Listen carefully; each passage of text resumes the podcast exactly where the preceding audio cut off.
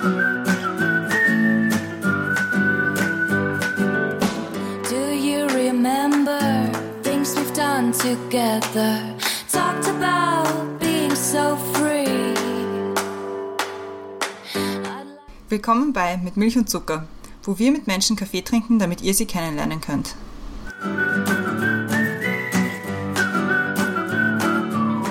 Willkommen zurück bei Mit Milch und Zucker. Neue Woche, neue Folge. Mein Name ist Christiane und im Zoomfenster neben mir ist wieder die Brenda. Hallo Brenda. Hallo Christiane. Im Zoomfenster unter mir ist unser heutiger Gast und zwar ist das heute der Jakob Kramer-Schmidt. Hallo. Hi, hi Christiane, hi Brenda. Wir freuen uns sehr, dass du bei uns bist. Ich schicke mal gleich vorweg, es ist wieder keine unter Anführungszeichen normale mit Milch und Zucker Folge. Die Krise in der Ukraine hat sich nicht verbessert, eher im Gegenteil, sie hat sich verschlechtert und deswegen finden wir es wichtig, auch diese Woche noch einmal besonders darauf hinzuweisen, wie man spenden kann. Und da kommt jetzt der Jakob ins Spiel. Und zwar bist du der Mediensprecher für Nothilfe und internationale Programme beim SOS Kinderdorf. Bist also für die externe Kommunikation zuständig, was natürlich momentan besonders wichtig ist, weil auch das SOS Kinderdorf mit in Klammer unter anderem Spendenaufrufen für die Ukraine hilft. Also ihr macht nicht nur Spendenaufrufe, sondern tut auch wirklich was. Und worum es genau gehen wird oder worüber wir mit dir reden wollen, das wird jetzt die Brenda ein bisschen erklären. Ja, also ich möchte jetzt mal erklären, wie wir uns kennengelernt haben eigentlich diese Woche. Und zwar haben wir letzte Woche in der in der, unserer Special-Folge zur Ukraine-Krise eine sehr nette Frau gehabt aus der Ukraine zu Gast. Und wir haben dann befunden, wir möchten auch Spendenaufrufe teilen und haben dann unter anderem den Spendenaufruf fürs SOS Kinderdorf geteilt.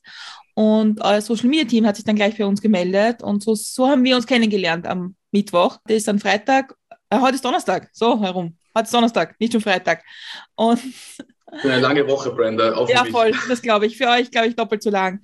Und die Christian und ich haben, haben uns als wirklich wichtig, auch jemanden zu haben von der Spendenorganisationsseite, weil wir 2015 in Dreskirchen knietief in Gewand gestanden sind, tagelang und wissen, wie schwierig Spendenlogistik ist und wie schwierig es ist, äh, das zu managen, zu verteilen, schnell genug an Menschen weiterzubringen, die es brauchen. Deswegen sind wir total froh, dass wir mit dir darüber sprechen können, was so Sache ist. Danke für die Einladung. Gerne. Und unsere erste Frage wäre, wie schaut das konkret aus? Wie, was macht das SOS Kinderdorf? Was braucht ihr? Äh, wie läuft das ab? Wie kann man helfen? Und so weiter und so fort. Mhm. Also danke für die Einladung. Und auf deine, um auf deine Frage gleich einzugehen, wir von SOS Kinderdorf haben gerade ein Nothilfepaket geschnürt für 50.000 Menschen in der Ukraine. Also da sammeln wir gerade Spenden in Europa, in Geberländern, um vor Ort Menschen zu helfen. Menschen, die auf der Flucht sind, Menschen, die ihre Häuser verloren haben oder auch Menschen, denen es am Grundsätzlichen fehlt aktuell in dieser Kriegssituation. Und wie läuft das? Also ich, wie, wie läuft das, wenn ich jetzt sage, okay, ich habe Kinderquant, anderes Quant, Dinge, die auf der Bedarfsliste stehen. Was tue ich? Na, ich meine, du hast das vorher gerade angesprochen, dass ihr in Dreiskirchen damals äh, wart, 2015, und dort knietief in alten Klamotten gestanden seid. So ist es jetzt noch nicht. Also wir vom SOS Kinderdorf, wir diskutieren eigentlich jeden Tag äh, mit den Kolleginnen vor Ort in der Ukraine und mit den Kolleginnen in Wien, wie wir mit Sachspenden um, umgehen. Also wir diskutieren über viele Sachen im Morgenmeeting, im Notfallmeeting, aber auch da, darüber. Und das ist so eine Sache, ja, die ist nicht so einfach. Grundsätzlich würden wir gerne Sachspenden annehmen. Äh, viele Menschen kommen und bringen sehr wertige Gegenstände, Kleidung für kleine Kinder, Spielsachen, Dinge des alltäglichen Bedarfs, aber wir können sie momentan nicht verwenden. Das liegt an zwei Sachen. Erstens ist es so, dass die Ökonomie in der Ukraine noch intakt ist. Also man kann dort ins Geschäft gehen und alles, das, alle Güter des täglichen Bedarfs kaufen. Wenn wir jetzt quasi, das ist der Punkt zwei, wenn wir jetzt quasi mit dem LKW da runterfahren und Sachen runterbringen, verursacht das wahnsinnig hohe Transportkosten, erstens. Und zweitens ist es auch gefährlich. Und wir unterstützen mit dem Geld, das wir in der Ukraine ausgeben für Hilfsgüter, auch die Ökonomie und die Menschen vor Ort.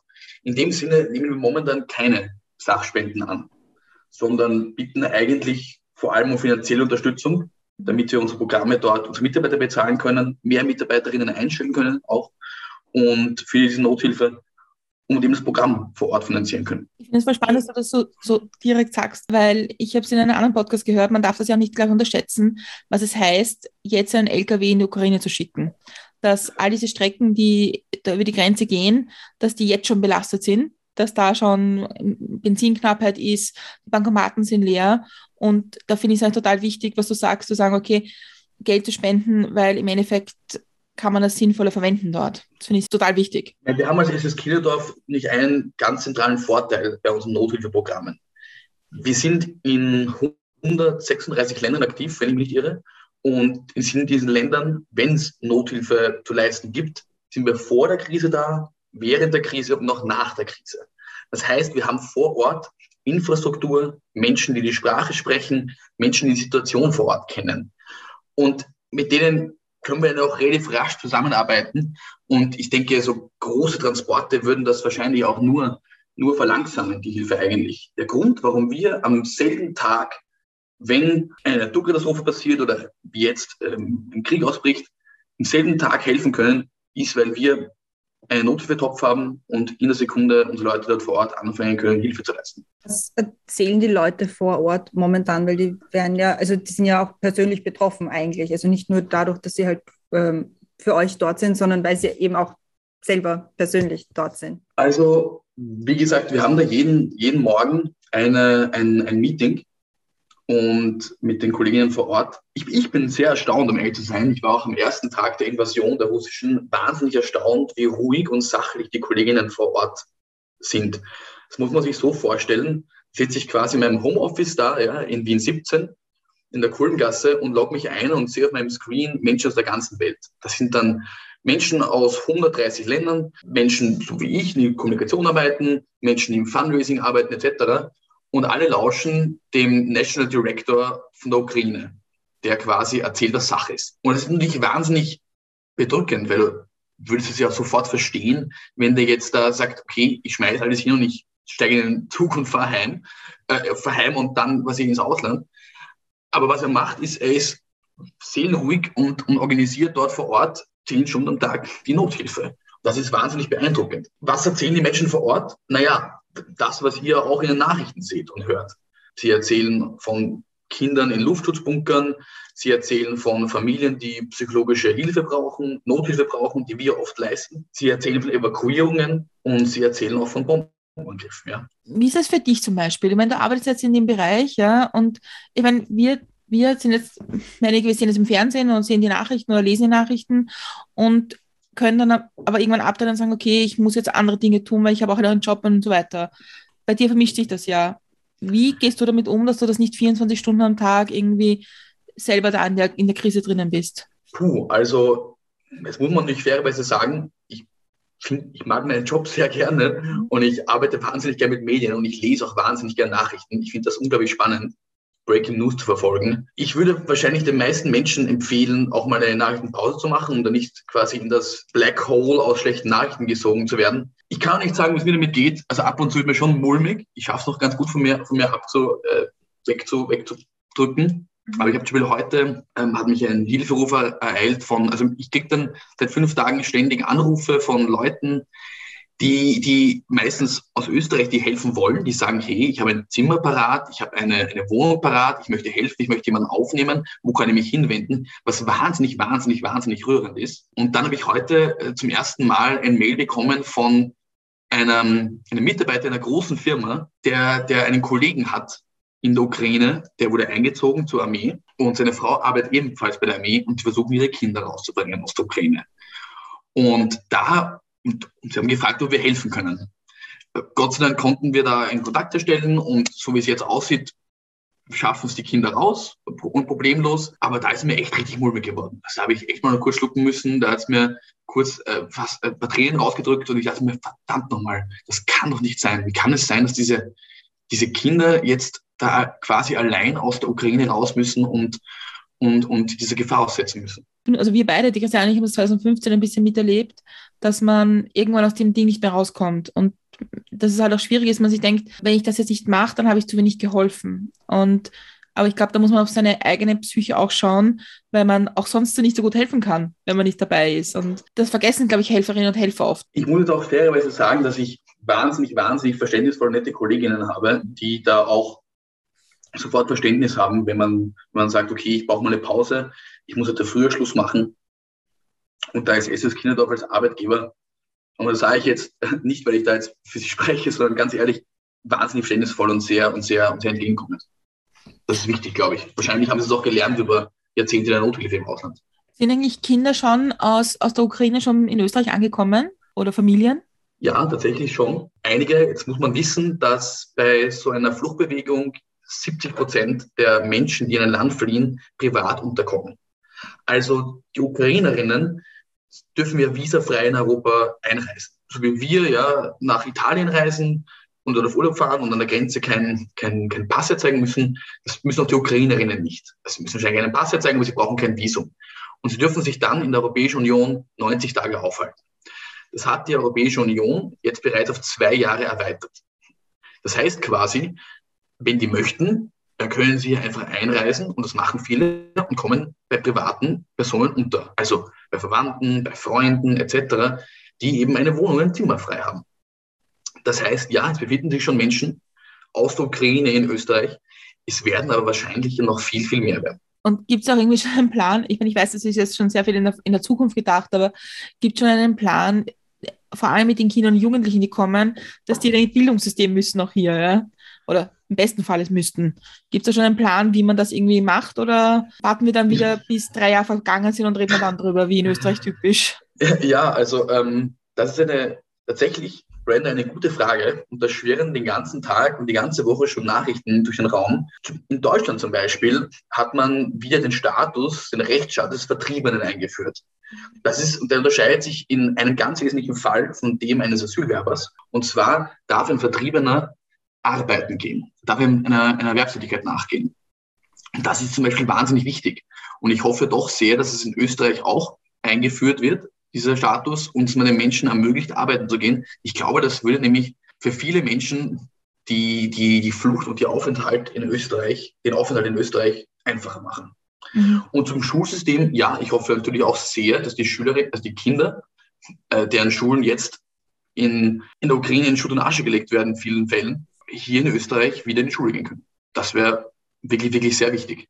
Vor allem, weil, also, weil, Verzeihung, ein, ein Satz noch dazu, vor allem, weil nämlich es in der, in der, in der psychologischen Soforthilfe für Kinder wahnsinnig wichtig ist, dass man sie wieder Kind sein lässt. Also es ist auch, was wir von SS Kinderdorf machen, wenn wir eben auch nach der Krise in einem Krisengebiet bleiben, ist, dass wir versuchen, den Kindern ein Umfeld zu, zu schaffen, in dem sie wieder Kind sein können, in dem sie wieder spielen können, einem Tagesablauf nachgehen können, in die Schule gehen können. Das ist wahnsinnig wichtig, damit Kinder sich wieder stabilisieren. Ich habe jetzt heute auch, auch wieder am Instagram-Account vom SOS Kinderdorf den Aufruf gesehen, können Sie ein Kind aufnehmen. Was muss man beachten, wenn man sagt, okay, ich habe jetzt die Kapazitäten, ich habe ein eigenes Zimmer zur Verfügung, ähm, ich könnte Kinder aufnehmen.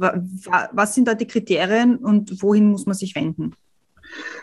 Also da geht es speziell um das Gastfamilienprogramm. Das ist ein Programm, das gibt es nur in Wien. Das gibt es in anderen Bundesländern nicht. Und in diesem Gastfamilienprogramm nehmen Familien, die, die kommen zu den Voraussetzungen, ein Zimmer frei haben und auch bereit sind, mit SOS Kinderdorf sehr eng zusammenzuarbeiten, einen, einen unbegleiteten minderjährigen Flüchtling aufnehmen können, der über 14 Jahre alt ist.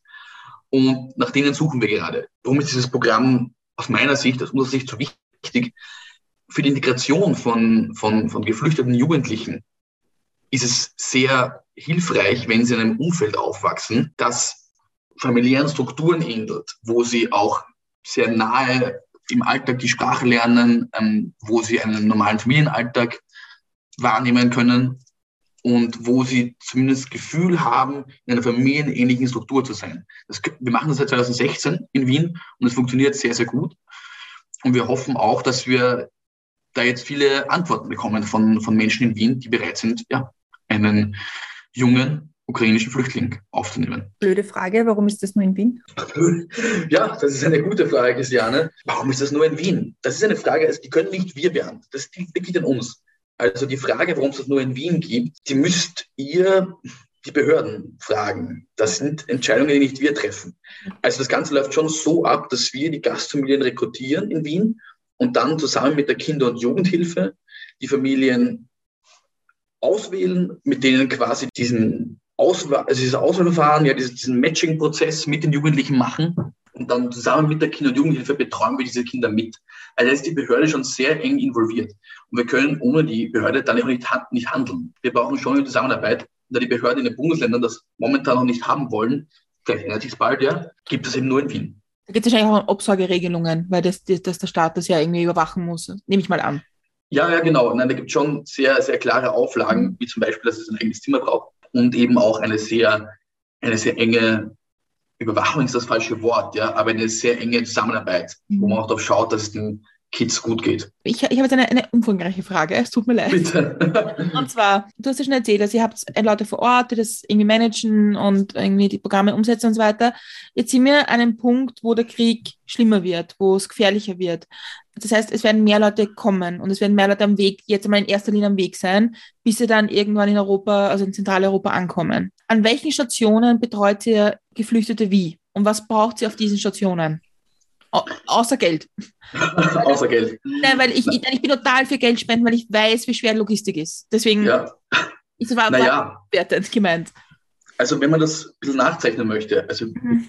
wie, unsere Nothilfe in der Ukraine ist ja bereits angelaufen. Das heißt, wir sind dort an, an wichtigen Verkehrsknotenpunkten, an Bahnhöfen oder auch in dafür eingerichteten Zentren aktiv, leisten dort Nothilfe im Punkto Grundversorgung, Hilfe beim Transport, Hilfe bei Evakuierung, Unterkunft und auch psychologische Soforthilfe für Kinder wie auch Erwachsene. Im nächsten Schritt sind wir aktiv an der polnisch-ukrainischen Grenze. Die meisten Menschen, die aus der Ukraine fliehen, fliehen momentan nach Polen.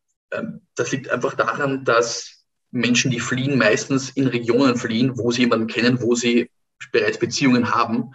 Und es haben natürlich viele Ukrainerinnen Beziehungen nach Polen. Dort helfen wir an der Grenze, ebenso mit Nothilfemaßnahmen.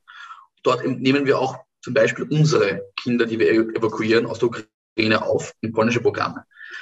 Ab dem Zeitpunkt wird es ein bisschen unübersichtlich, weil ab dem Zeitpunkt betreten die geflüchteten Menschen Europa, also den Schengen-Raum. Und dann ist eben die Frage, wie kommen sie nach Wien? Wenn sie nach Wien kommen und privat unterkommen, wie vorher schon geschildert, bei, bei Freunden, Verwandten etc., dann sind sie einfach hier. Würde ich Ihnen raten, dass Sie sich irgendwann bei der Behörde melden, einfach weil Sie An Anrecht auf Grundversorgung haben und Anrecht darauf haben, andere Hilfeleistungen zu bekommen. Oder Sie müssen es auch nicht machen. Option zwei ist, Sie machen sich auf den Weg zu einer, zu einer Anlaufstelle, zum Beispiel die Ankunftshalle im zweiten Wiener Bezirk, können sich dort ein wenig ausruhen und bekommen dort dann auch ähm, alle notwendigen Informationen. Zum Beispiel, wo können Sie übernachten, wo können Sie hin. Da kommen wieder wir ins Spiel, ja, dann, dann, dann wird man ihnen dort ein Quartier zuweisen, unter anderem in, einem, in einer Wohnung von SS Kinderdorf oder in einem privaten Wohnraum, der zur Verfügung gestellt wurde. Und man wird sie informieren, können ihre Kinder in die Schule gehen, ab wann können sie in die Schule gehen, haben sie Anspruch auf Grundversorgung, etc., etc., etc. Und wie, wie, wie kommt es zu den Notunterkünften, wo die Leute hinkommen? In, in, es ist jetzt mal in Österreich gesprochen. Das ist, ähm, entweder sind das einfach Immobilien, die bereits uns gehören. Also wir haben jetzt zum Beispiel der Hinterbrühl, das ist eines der größten Kinderdörfer in Österreich, einfach Platz. Da können wir, wir Wohnungen zur Verfügung, da können wir geflüchtete Familien unterbringen. Oder ganz einfach, wir mieten die Immobilien an. Zum Beispiel haben wir jetzt auch also verlautbaren lassen, dass wir unsere Kapazitäten geprüft haben und wir haben jetzt Platz, innerhalb von einer Woche 30 Familien aufzunehmen. Also wenn die morgen kommen, können die am Montag oder früher in ihre Wohnung einziehen. Wir können relativ rasch, innerhalb von vier Wochen, wenn ich mich nicht irre, 20 weitere Familien aufnehmen. Hierfür müssten wir eben Renovierungsarbeiten vornehmen oder Immobilien anmieten, aber das könnten wir eben auch relativ rasch innerhalb von vier Wochen umsetzen. Das heißt, wir haben die Immobilien oder wir mieten sie an. Und da kommt wieder das Spenden in, in, ins Treffen, weil dafür braucht man wahrscheinlich Geld. dafür braucht man wahrscheinlich Geld. Na, nicht nur wahrscheinlich, sogar ganz sicher. Das ist ähm, natürlich auch kostintensiv. Ich erlebe aber, also wir erleben eine unglaubliche Solidarität in Österreich aktuell. Und ich denke mal, dass wir das gut hinbekommen werden. Ist es eigentlich generell so, dass, also es scheint zumindest so, dass wenn irgendwo eine Krisensituation auf, kommt, dass Österreich relativ schnell ist, vor allem die Zivilgesellschaft mit Spenden organisieren ähm, und sonstige ähm, Hilfsorganisationen irgendwie zu unterstützen.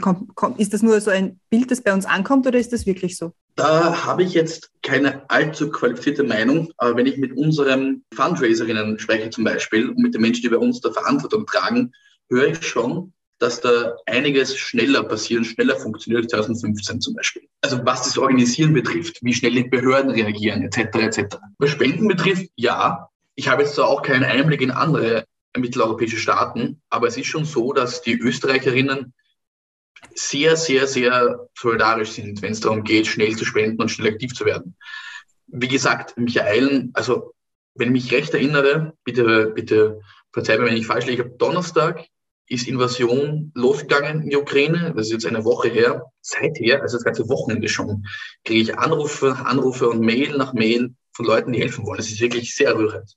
Teilweise Anrufe und Mails aus Teilen Deutschlands, die irgendwo meine Mailadresse gefunden haben und die dann schreiben, hallo, ich bin in Sachsen-Anhalt, ich hätte irgendwie gern helfen und ich habe ein Zimmer frei. Und ich bin dann so, na, ein herzliches Servus aus Wien, das ist äh, bei mir falsch, aber ich ist nur von den Kollegen in Deutschland. Die Menschen, die jetzt so gern helfen wollen, ja, also wichtig, dass sie spenden sollen, dass eben diese dass, wie du schon beschrieben hast, die Einrichtungen, die ihr habt, finanziert werden können.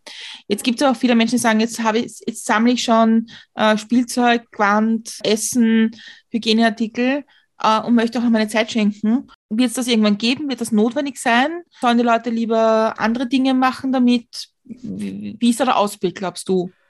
Also es gibt natürlich, also so gute, gute NGO-Arbeit ist ja wie gute Teamarbeit. Da geht es ja auch schon darum, dass jeder das tut, was er am besten kann. Also Ärzte ohne Grenzen macht, was, er, was es am besten kann, das Rote Kreuz macht, was es am besten kann. Und wir helfen eben Kindern in Notsituationen. Das ist, was wir am besten können. Aktuell, wie gesagt, freuen wir uns darüber, wenn wir, wenn wir finanziell unterstützt werden. Und ich glaube auch, dass die meisten anderen Organisationen sich da, wie die Caritas oder das Rote Kreuz, eben sich sehr darüber freuen, wenn man sie finanziell unterstützt. Aber es gibt auch Organisationen in, in Wien, die bereits Sachspenden sammeln. Da ist, glaube ich, Train of Hope eine, eine Anlaufstelle. Sind auch die, die ukrainischen Kirchen eine Anlaufstelle. Die sammeln ganz viel Sachspenden. Wie sich das entwickelt, kann ich jetzt noch nicht sagen. Also ich denke mal schon, wenn die, wenn eine größere Menge an Flüchtlingen in Österreich ankommt, kann schon sein, dass wir nochmal freiwilligen Arbeit brauchen und, und da, dazu aufrufen. Es kann natürlich auch sein, dass wir auch zu Sachspenden aufrufen. In so einem Fall kann ich an die Zuhörerinnen empfehlen, ähm, abonniert unseren Newsletter, der Setz dich ein heißt. Den findet ihr auf unserer Website.